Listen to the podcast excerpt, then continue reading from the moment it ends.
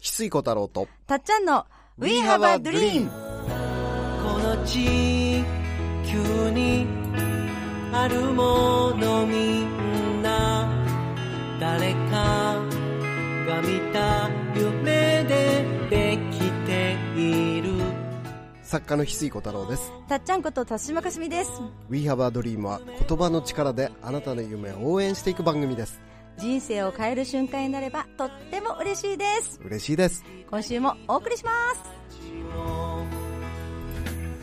夢が形になったんだ水さん、今日の名言は何ですか今日の名言はですね2025年までの僕らのスローガンをですねお、発表したいと思います発表うん。はい。ララララララララ ラ。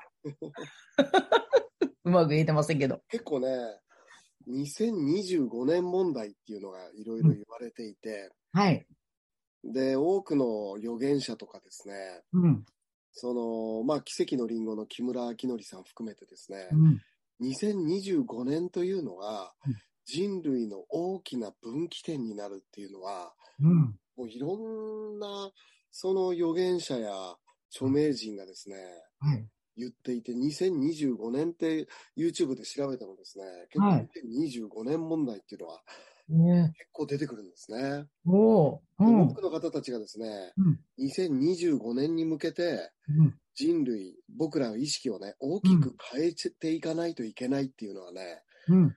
結構みんながその共通してる部分でもあって、うん。しかもですね、うんその池川明先生という、うん生まれてくる前の記憶を持っているっていう子供たちをね、もうはい20、もう何十年か20年、30年、う研ん究。してらっしゃるうん体内教育のは第い。一人者の池川明先生と先日コラボさせてもらったんですが、うん。なんと、うん生まれてくる子供たちも2025年に向けてうん変わっていこうというメッセージをですね、うんもう子供たちが言っちゃってくれてると。 す、すごいですね。いろんなリサーチ。うんうん。もう、あの、本当ち、ちびっこまで言ってくれ てる。生まれてきたばっかりのちびっこたちまで2025年 と言っている。言ってる。えー、口を開ければ2025年。 2025年。うん。でこれはですね、この2025年に向けてね、うん人類が大きく意識進化をしなきゃいけない。はい。そして、うん日本人のスローガンを今日は、うんそんなね、うん意識を大きく変革していかなきゃいけないタイミングに僕らは来てるわけなんですが、うん。日本人のですね、掲げるテーマがですね、はい。発表します、スローガン。ドロロロロロすごい。ドラムロール。 それがですね、はい僕らのニュージャポニズムっていうね、おほほこほれは神話研究家の加藤正樹先生がね、はい僕らのその時空フェスという12月22日にね、うん当時の日に行われる時空フェスに対して、はい。加藤正樹先生がつけてくださったうん。キャッチなんですが、いや、はこいれ。がね、うん。僕らのニュージャポニズム。うん。今日はね、はい僕らのニュージャポニズムとは何なのか、お。そして当時、あのー当時のね、うん時空フェスの全貌をね、お。お伝えすることを通して、はい。僕ら人類がどう今変化していかなきゃいけないのかっていうところをね、うん。あの、解説したいと思いますへ。え。なんかすごくアカデミックな感じで、ね、スローガンから始まり、解説もしてくださる。はい。はい。広げた風呂敷をね、どこまで回収できるかって。 広がっったままになりませんように。まとまりますように。ネタはいっぱいあるよ。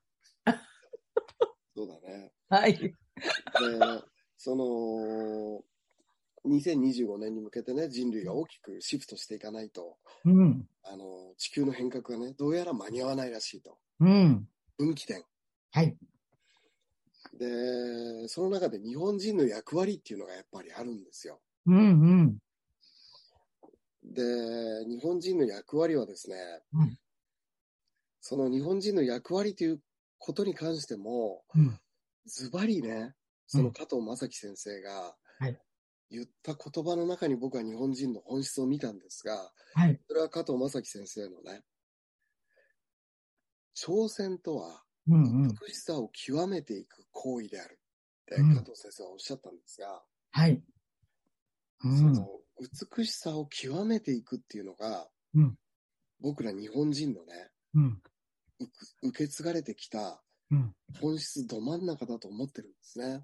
とおいーう。のは、それをその最初に感じさせて教えてくれたのは、その、うん平立神宮、うん。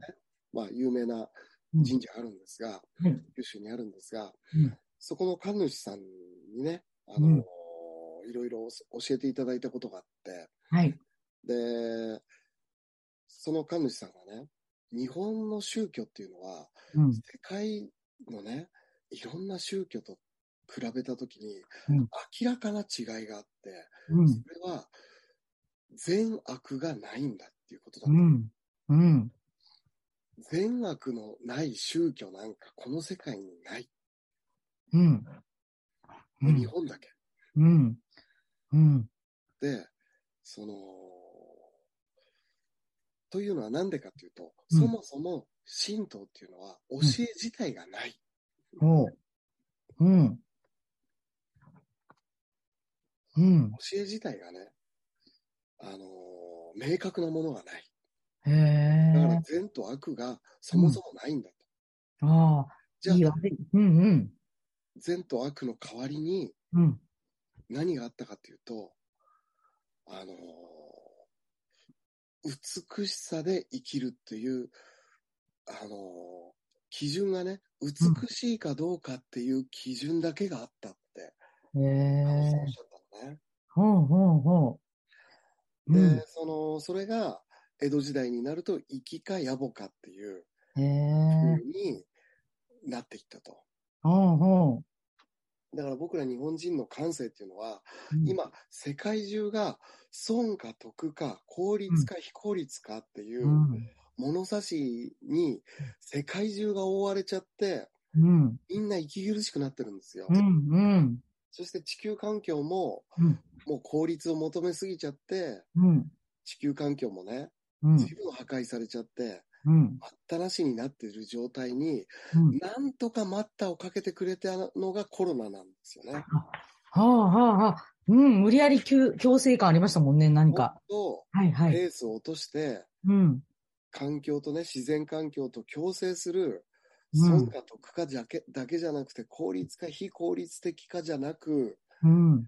違う物差しをうん。人類が取り戻さないと、うん。 2025年問題を突破できないんですよね。うん。うん。でも世界は、損か得か、うん。効率的か非効率的か、うん稼げるか稼げないのか、うん。稼ぐためだったら、地球環境汚れても致しかねないっていうね、うん。物差ししかなくなっちゃってるので、うん。今こそですね、かつての日本人が大事にしていたね、うん。恩か得か、うん。昔の日本人の借金する借用書っていうのは、うん。もし借金返せなかったら、うん。今だったら担保、土地を担保にしたりとかしないといけないじゃないうん。昔は、昔の日本人は、借金返せなかったら、うん笑ってくださいっていうのでお金借りれたんですよ。あ、なんか、ね、優しいような。 あでも、もうが、あ、そうか。そうなんですよ。へえ。その、お金か返せなくて逃げちゃうっていうのは、うん。美しくないから、うん日本人は美しくないことはおのずとやらないので、へえ。あの、笑ってくださいっていうね、うん。ことでお金を借りれたんですよね。へえ。なんか、究極の信用な感じが。あ、面白い。うんうんもうそんなお金返さなくて逃げるのは恥でね、うん。は美い。しくない。はい。悪い。へえ。その、だから、その、日本にね、うんそ。の、爆竹の、ば爆竹じゃなくて、あの、ダイナマイトっていうかね、そうんうんうのん爆発させる技術が来た時も、はい。自然を破壊させるんじゃなくて、うん。 あの、花火に使ったんだよね、そのうん爆発させる技術をね空で爆発させる。もう、たやあはい。弾を爆発させるんじゃなくて、玉やー って。みんなで見上げて。うんうん。それが本来の日本人の感性で、うん。いかに効率を求めるかじゃなくて、うん。いかに稼ぐか損得でもなくて、うん。生きか野暮か美しいのかどうかっていううん。基準でね、だからそもそも日本人にとって挑戦していくっていうのは、うん。美しさを極めていくっていう行為だったよねって正樹先生のね、加藤正樹先はい。生のうん言葉なんだよね。へえそ。れが本当に今この地球上でその物差しをね、うん。もう一回うん。取り戻していくっていううのが、ん。それがいろんなジャンルでうん、その、立ち上げていった時にうん、かって19世紀にね、あのー葛飾北斎がはい。浮世絵でね、うん。浮世絵の色彩がその、陶器をくるむ、まあ今で言うと新聞紙に陶器をくるんでう、ん。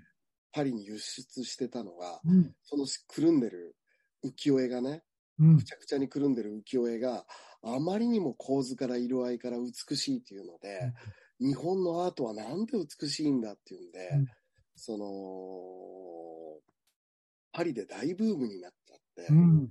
もう、あのーゴッホなんかもね、浮世絵一生懸命描き写して学んでるんだよね。うん。で、日本旋風が巻き起きて、それをジャポニズムっていうふうに言われてね、ヨーロッパとアメリカまで飛び火したんだよね。うん。でもそれって浮世絵ってのは日本人にとって当たり前のものが海外に出てった時にものすごくそれが美しく。うん。うん。だからその今新しくね、僕らも当たり前のようになってたものとか忘れ去られてた日本の英知や文化をうんもう一度掘り起こして自分の持ち場でうんアップグレードさせていく。おーそのタイミングに来てると。そうそうそもう、はいはい。う。で、例えばはい。あのディズニーランドっていうのはうね、ん。あのーサービスの98%が気づかれてないサービスっうん。て言われてるのね。はい。これはもうディズニー研究のね、あのーうん加賀谷克美さんとはい一。緒にね、僕らのオンラインサロン、たくさんお仕事させてもらったので、いろいろはい教えてもらってるんだけど、うん。例えばその、ディズニーランドの入り口ってコンクリートって、うん。コンクリートって普通グレーだけど、はい。入り、ディズニーランドの切符買うところだけ赤いんだよね。うん。で、そこにき、なんでここだけ赤いんだろうって気づく人はいないんだけど、ほぼ。うん。うん。意うん。識することはないんだけど、うん実はディズニーランドっていうのは、そのお客様をレッドカーペットでおもてなしするっていう意図を持って赤なんだよね。うん。ねあとは、そのディズニーランドで誕生日だっては、うん。ね、スタッフに伝えると、はいまあシール貼ってもらえるんだけど、うんそれでおめでとうと言ってもらえるんだけど、うんそれは気づかれるサービスなんだけど、はい。そのシール貼ってる人が売店でお買い物すると、うん。実はレシートに小さくハッピーバースデーって書いてあるんだよね。ねえ、知らずに捨てちゃってる可能性はありますが。 98%の人は知らずに捨てちゃう。うん。 2%の人が気づく。ああ。だからその気づかれないサービスをね、うん。いかに重ねていくかっていうのが実はディズニーランドなんだけど、うん。実はそれこそ日本精神のおもてなしなんだよね。うん。そおもー。そもおもてなしっていうのは表がないってことは、うん。気づかれない裏に、お客さんに気づかれない裏側の方に、うん。どこまでお客さんを幸せにできる心配りを重ねられるかっていうのが心、おもてなしなんで、うん。そのディズニーすごいすごいって言うけど、そ、そもそもが気づかれない思い、思い、うんあの、思いやりを重ねていくっていうのは、日本のお家芸なんだよね。ああ。本来はね。本当ねえ、今、逆に教わっているという、感動してますけど、本当だ。忘れちゃってるんだよね。うんうん。なんかもうみんなみ気づかれるサービスにしか一生懸命力入れなくて、うん法律しか力入れないけど、うん。そもそも日本人は気づかれないうんところにね、おもてなしっていうのがもう英語にうん。なるぐらいね、う日ん本精神なんだけど、その精神の中身を忘れちゃってるんだよね。うん。うわでそういう、その、日本の精神をね、ーはい。その、美しいかどうか、粋か、粋なのか野暮なのか、うんうん。どうかっていううん。基準をね、はい。あのーそれを取り戻すっていうことも、はい。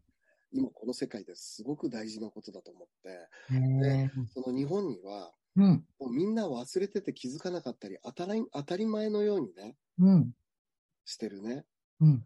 ことの中にも、この世界を救っていくエッセンスがたくさんあって、うん。そこを、後の世でいうニュージャポニズムと言われるようなうん。動きをね、うん。これからどんどん立ち上げていくうん。必要があるなと思ってるんですよね。ああ。それが僕は2025年問題をうん。回避していく、うん。僕ら日本人のミッションだと思っていて、うん。でそのためのねう、ん最高のイベントをうん。実は用意したっていうのが、そうのん時空フェス、うん。 12月22日、はい。法事の日。うん。法事っていうのは、その日を境に太陽の日の長さがうん一日一日長くなっていくんで、うん。太陽の復活祭って言われる日なんだよね。うん。太陽が復活する日。はい。で、日本っていうのは、日の元に、うん日本って太陽の国なんだよね。うん。国旗が示している通りね。はい。日の元日本っていうように、うん。太陽の国なので、うんその太陽がですねうん、当時の日を境に一日一日うん。長くなっていく。はい太。陽の復活っていうのが、うん。僕らのニュージャポニズムっていうことなんだよね。うん。ねあ、改めて、ここからスタートするぞっていう、ねその日を一緒に、そう。はい。そのためにね、まあ、今回、もうミスターニュージャポニズムというかね、ミスタージャ,、ジャポニズム代表のですね、うん。古事記研究、神話研究、はい。そして、あのーもろもろのね、うん。あの宇宙人のお友達もいらっしゃるという、不は思い議なですね、はい。加藤正樹先 生。はい。リクフェス。はい。今、どんな肩書きが増えるのかと思ったら、そういう宇宙人のお友達がいらっしゃる。宇宙人のお友達もいらっしゃる。ただ、そういうことは一切表に出さない。ここだけ言っちゃいましたけど、UFO とか呼んでくれたりしましたけど、ね僕ら、マッキー先生がよ呼んだ UFO 見ましたから。あの本当に本当に、すごいなぁと思って。その時みんなで見ましたから、 で、え、呼んだよって言われて、 えー、本当だ、動いてる って、なんかあれだけ動いてる。いやー、深いですね。うまあマッん。キー先生は、僕らがね、その、忘れちゃってるけど、体が覚えてる、うん。日本人が大事にしてきた精神性をね、うん。その、もうストレートに伝えてくださる。うん。で、細胞の記憶を呼び覚ましてですね、もそしてですね、なんていうのかな、もう、ミス、もう、ミスじゃなくてね、あの、ニュージャポニズム、ニュージャポニズムを代表するミュージシャンのですね、う、うんうんうんうん。ユウさんをお呼びしています。あ、あの、 こういう肩書きついた。日本ジャパニーズを代表するミュージシャン。で、確かにでも、ゆうさんの、なんかあの、心の広さとうん深さは、本当に感動します。僕はね、うん、あんなに爽やかな人はね、うん。ミニギのミコト以来初めて見ました。ニンニンギにも会わ二れ人目て、です、二人あ目。ニンニンギに以前、直接会ってらっしゃる。ミニギのミコトさん以来ですね、あの先生です。ニンニンギに会ってる、みことさんに会ってる石井さんもすごいですね。あの、それ以来ですよ。あ稲穂を持ってきてた そう時のに、ににみことに会って以来、それは、このすがすがしさは。すがすが、ほん、本当に、いや、なんかね、ど、いつ会っても、どこを見ても、どの瞬間を聞いても、ゆうさんがなんかね、あの、自分をこう、なくして振り乱してるとこ見たことない。 なんか、なんてのかな。優しさというか、なんでしょうね。もう本当に、その、なんていうかな、周りと、自分が楽しみながらも周りと調和するっていうのが、はい。日本精神のうんうん最高に現れた形なんだけど、うんそれを見事に体現してるあミュージシャンなので、なるほど。おーまさに僕の中ではニュージャポニズムミュージシャンなんですよね。あのすごい肩書きがついたんですね。あの、後輩の面倒見もいいですしね。そうそして後輩代表としてね、はい、後輩だよ。あの、ヒロさんも来てくる、はいあのはい、キーボーディストっていうんですか、 ね、まあピアニストっていうか、すごい、本当は、すごい面白い。あの、去年に続き、去年に続 きね。そのヒロさん、ヒロさん伝説。ヒロさん、二人のミュージシャンが来てくださって、はい。すごい。盛り上げてくれて、うん。で、も表がね、ニュージャポニズムの表がマッキー先生だとしたら、はいはい。裏側にあるお、見えない世界の、うん。まさにおかげさま担当部隊が、頂上戦士ケルマディックさんっていうね、な、ぶ舞台なわけです。おかげさま担当の ね、おかげさまっていうのは日本精神を大事にする。なるほど。影を大事にする。うんうん。ね、影を大事にするのがうん日本精神ですから、うん。この影担当がですね、うん。我らのうん。頂上戦士、ケルマデックさんです。 うわー確かにあの、ケルマデックさんから会ってからこの軸フェイスっていうのは始まってますからそうねで。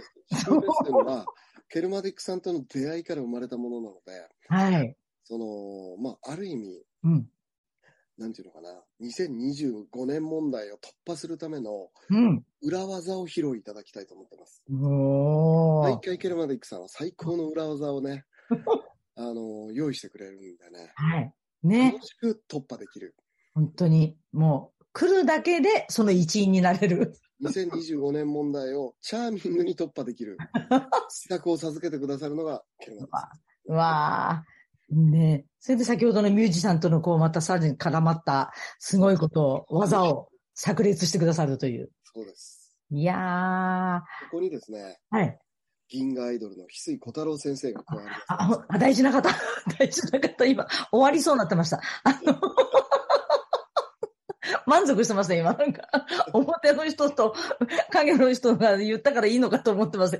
はい、石井小太郎先生が。そうですよ。これをすべて大きく積み、つなげるの小は太、郎先生もね、来てく我れてらがますから。石井小太郎先生はどういうお話をしてくださるんですか僕はね、その、それまでに、あのーもっと勉強しておきます、ニュージーランド。でも、こういうのって、やっぱり日が決まるってことによって、情報もまた入ってくる。入ってきますね。あの、い今は、今の時点の今、あの、は宣言ですけど、もうちょっとさらに濃く。とね、はいあのーまあ、これはね、たっちゃんとうんやらせてもらったクラブハウスで、今、たくさんの方が聞いてくれた、うんアフリカのね、タンザニアにアートを、ティンガティンガっていうアフリカのアートを学びに行った正元君っていうね、男の子が、うん。なんとアフリカで教わったことはですね、うん。この、まあ、すごくアフリカのあるね、200人ぐらいの村で彼はアートを学んだんだけど、うん。ここは本当に素晴らしい教育がなされていて、うん。で3歳のね、あその留学先っていうか、そのとも寝泊まりさせてもらってた、はい3歳の女の子がいて、うん。最初ね、正元君がまだ行ったばっかりの頃ね、うん。なんか、正元は、あうのーん。この村ではね、言葉って、誰かを抱きしめるために発するうのんが。言葉なんだよって。うん。でも、正元の言葉にはね、うんあのーその思いが感じられないのはどうしてうん。ひょっとして、お母さんに抱きしめられたことなかったのって。うんいや、私が抱きしめてあげるねって言って、ゆちゆちゆちって歩いてきて、ぎゅーって抱きしめてくれるね。 もうそんなことがね、もう3歳の子にも教育されてるような村が、うみん。んなが幸せの村があるのね。うん。で、正元さんが、まだ留留学して間もない頃ね、ちょっと文化の違いでうん。若い男の子と喧嘩になっちゃった時に、はい。その男の子がね、夕方家に来て、うん。海行こうって言われてね、う海ん。でもう喧嘩の続き始まるのかと思 ったら、もうね、あのー、大体、桃のあたりぐらいまでうん、海に浸かって、はい。腰あたりかな、海に浸かって、お互いにね、20メートルぐらい離れてずっと向き合ってたそうなんうだよね。ん。何すんのかなと思ったら、うんその20メートル離れてね、海の中に腰まで浸かってる二人の、ちょうど真ん中に美しい夕日が沈んで、うん黄金にひの光がね、二人を包み込んだわけだよね。はい。で、この村では、今日ね、うん今日しちゃった喧嘩は、うん今日中に解決するようにってね、うこの村んの教えなんだって。うで、ん喧嘩の仲直りの方法も、この村ではもうね、決まっていて、うん圧倒的な自然のね、うん美しい中に身を置いてね、うんあのーこの夕日の圧倒的な美しさの中に身を置くってことで、仲な仲直りするっていうのも、うん村で決まってるんだって。うんなんでかって言ったら、人間っていうのは、美しい自然の中から生まれてきたものだから、うん圧倒的な美しさの中に二人で身を置いたら、うん問題の原因は解決してないけど、うんうんわだかまりが消える。うわわだかまりが消えてしまったら、ーうん問題は一緒に解決していけるんだ。うん。すごい。美しい。もうそう。で、そのね、証言さんの、ちょっとその概要欄に貼っておくので、合わせてぜひ聞いてほしいんですが、はいその、なんでそんなにうん美しい教えが残ってるんだと思ったら、なんとその村はですね、うん日本人の方に教わった世界観でうん村が教育されていたと。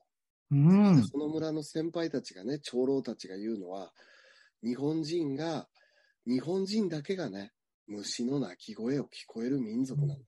うん。だから、鈴虫寺っていうのは、日本人は癒しの音に聞こえてるらしいけど、世界中は実は工事現場の騒音のようにしか聞こえなくて、うん。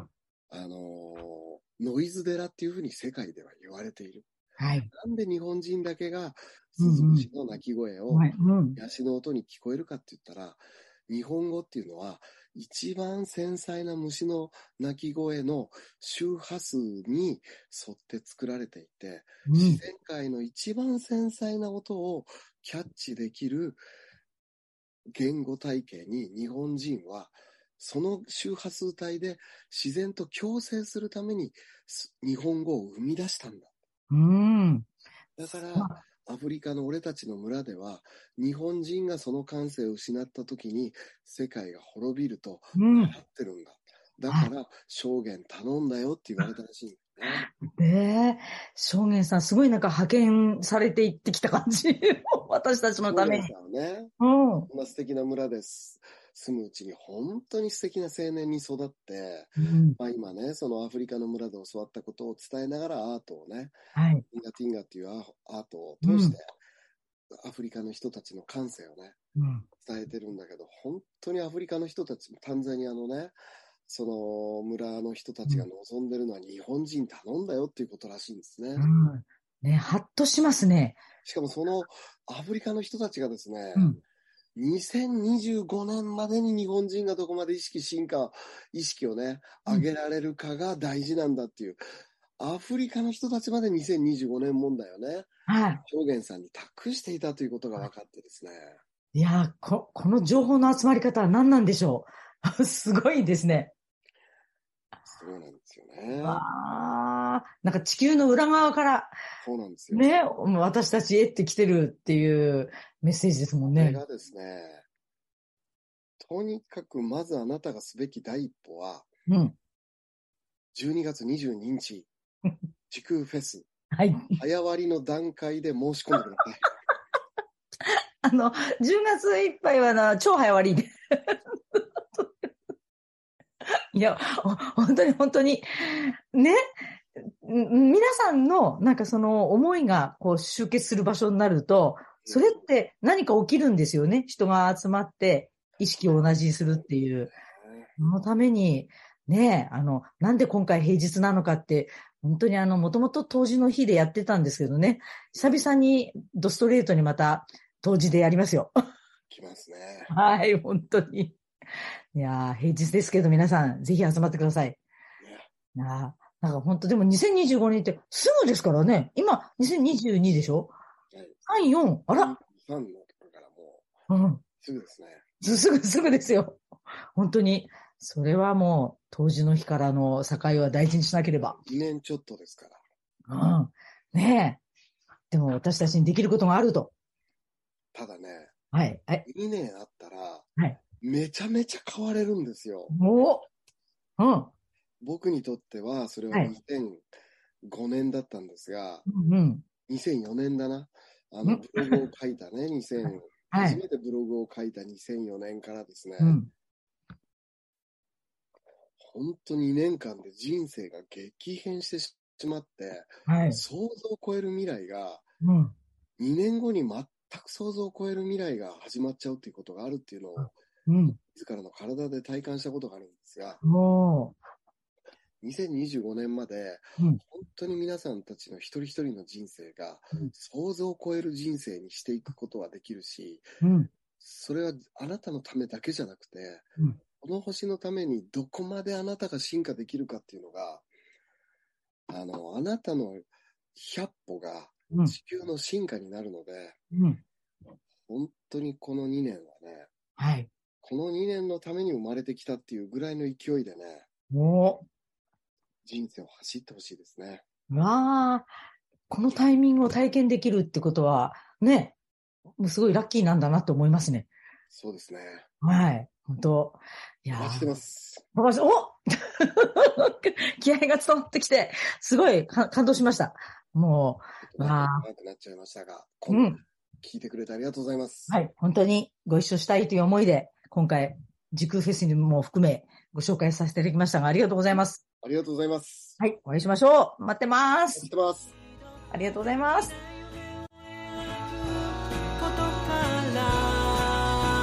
から」 We have a dream この番組はあなたの一歩を応援しますあなたは一人じゃないあなたがあなたらしく笑顔で進めることを願っていますみんなの夢が叶って地球が夢に満ちた惑星ドリームプラネットになるために翡翠小太郎とたっちゃんこと田島かすみでしたまた来週またねバイバイ「どんな明日を描こ